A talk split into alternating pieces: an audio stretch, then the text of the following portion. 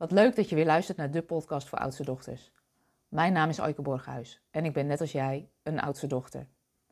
En in deze podcast wil ik het graag met je hebben over verstoppertje spelen. Want ik merkte aan mezelf dat ik daar deze week zelf weer intrapte. En ik hou er altijd van om dingen uit mijn eigen leven met jou te delen. Zodat je er misschien een nieuw inzicht uit opdoet of je bewust wordt van wat je misschien zelf ook wel doet.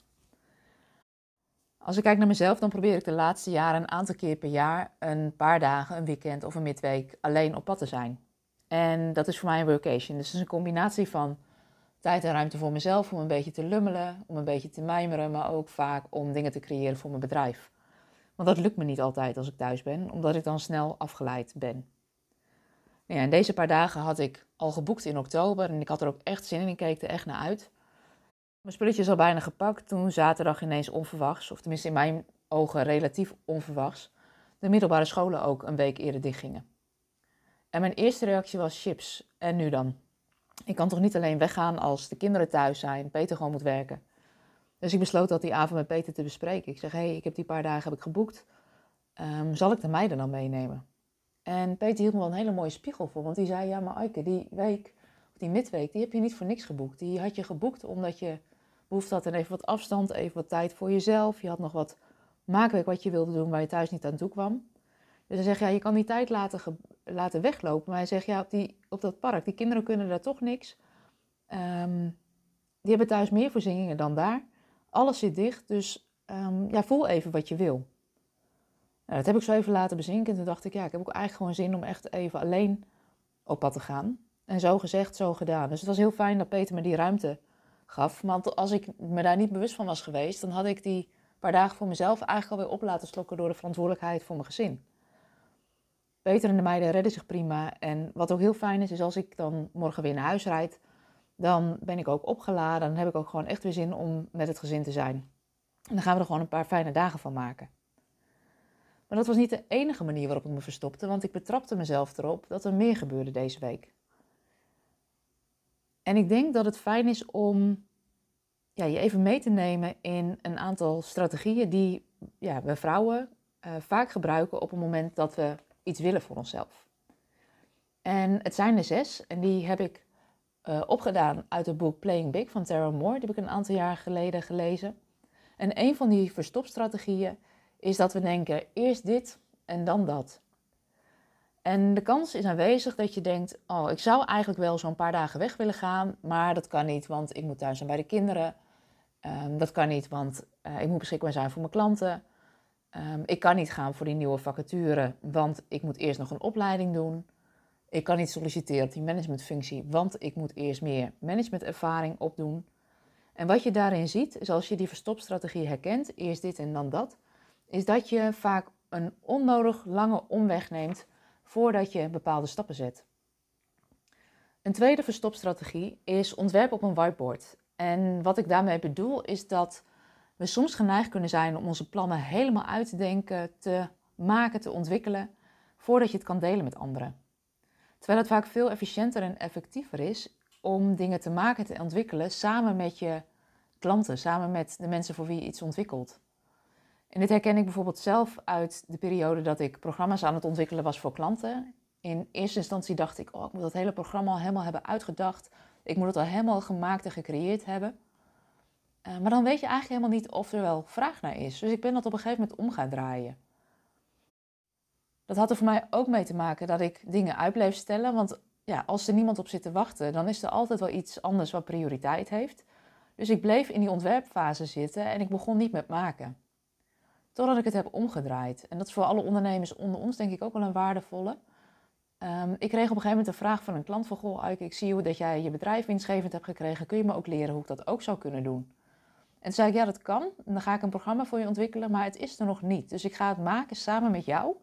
Je krijgt extra veel persoonlijke tijd en aandacht. En zo gezegd, zo gedaan. Zo ben ik eigenlijk dat hele programma gaan ontwikkelen in samenwerking met die klant. Ik kon daardoor dus heel goed dat programma aansluiten bij de vragen die ze had. En liep daarin eigenlijk steeds 1 of 2 modules op haar voor.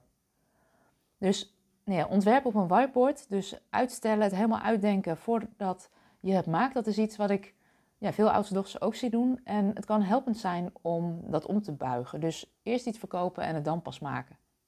samen te creëren of te bedenken samen met de mensen voor wie je het maakt. Een derde verstopstrategie is de zaken veel te ingewikkeld maken en eindeloos bijschaven. Wat ik oudste dochters veel zie doen, is doordat ze de lat zo hoog leggen, is dat ze de zaken onnodig ingewikkeld maken. Dat heeft er ook mee te maken dat oudste dochters vaak gericht zijn op dat versterken van het geheel. En dat ze daardoor wat ze maken van alle kanten willen benaderen. En willen bedenken en willen doordenken. En daardoor maken we zaken soms onnodig ingewikkeld en blijven we te lang bijschaven. Terwijl het ook heel erg kan helpen om gewoon te beginnen. En dat aan anderen voor te leggen en dan samen met elkaar te kijken waar misschien iets nog verbeterd kan worden. Het is dus een uitnodiging aan jou om de zaken niet te ingewikkeld te maken. Verstopstrategie 4 is het verzamelen en presenteren van de ideeën van anderen. En wat ik daarmee bedoel is dat we vaak geneigd zijn om ideeën van anderen te verzamelen en die te presenteren, in plaats van onze eigen verhaal en onze eigen mening te laten horen. En deze week betrapte ik mezelf daarop, ik wilde wat dingen schrijven. En wat ik merkte is dat ik eigenlijk niet aan het schrijven toe kwam, omdat ik eerst nog vond dat ik allerlei boeken moest lezen. Dat ik eerst vond dat ik nog allerlei samenvattingen moest maken. Dat ik eerst nog meer de diepte in kon en ander onderzoek moest verzamelen voordat ik kon beginnen met schrijven. En nou is onderzoek doen altijd goed, maar niet als het een verstopstrategie is om niet zelf aan de gang te gaan en je eigen ideeën te presenteren.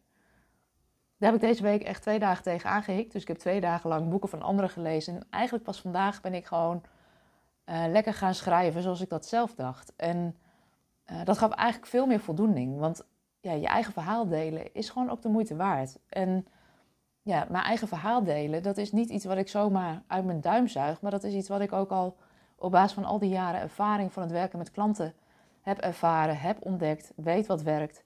Dus daar mag ik zo langzamerhand ook op vertrouwen.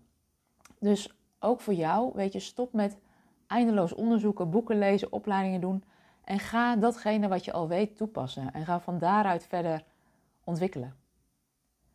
En daarmee zijn we aangekomen bij verstopstrategie 5. En die verstopstrategie is dat we onze eigen verhaal weglaten.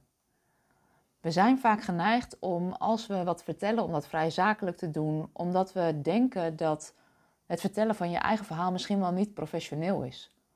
Terwijl als je je eigen verhaal deelt en vertelt waarom je doet wat je doet, dat vaak heel aantrekkelijk is. Ik had nu bijvoorbeeld heel plat die verstopstrategieën kunnen benoemen die we allemaal wel herkennen en het daarbij laten, maar ik denk juist doordat ik er wat persoonlijke voorbeelden aan toevoeg, dat het verhaal voor jou gaat leven en dat je misschien wel meer verbinding voelt met mij of denkt, oh ja, dat herken ik ook.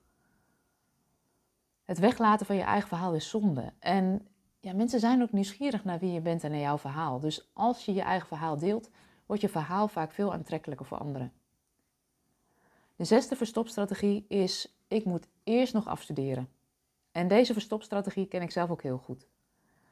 Veel oudste dochters zijn gewend om eerst nog meer opleidingen te doen, eerst nog meer cursussen te doen, eerst nog meer boeken te lezen, voordat je gaat doen wat je eigenlijk wil. Terwijl je ook mag uitdragen en vertellen wat je nu al weet.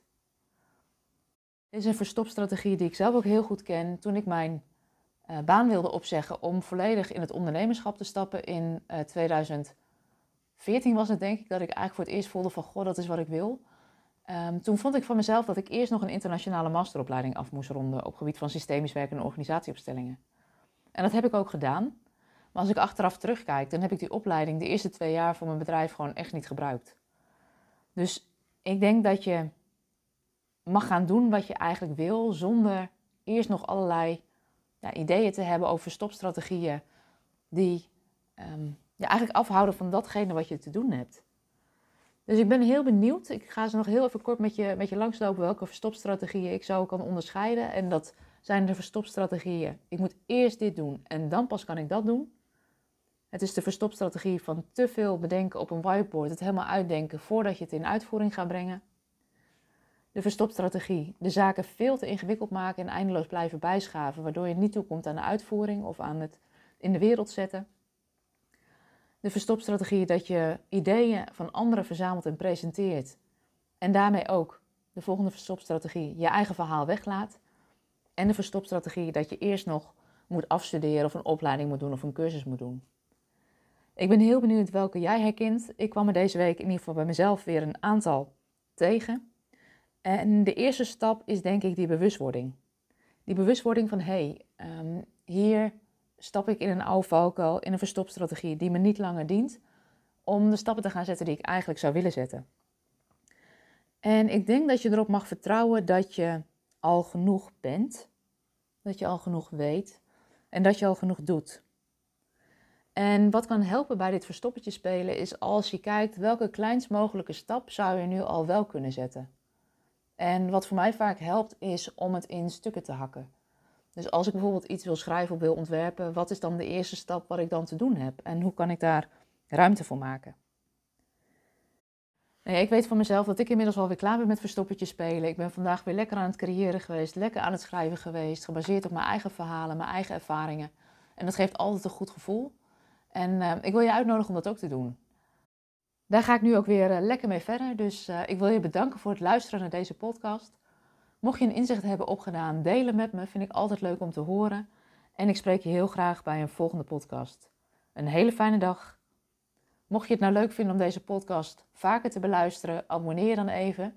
Dan krijg je een berichtje als er een nieuwe podcast online staat. En ben je wel klaar met verstoppertje spelen en wil je het niet langer alleen doen?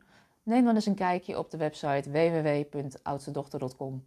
We kunnen altijd een afspraak maken om te kijken waar je tegenaan loopt en hoe we je zouden kunnen helpen. En weet dat dat vrijblijvend is en dat we dat graag doen. Voor nu, een hele fijne dag.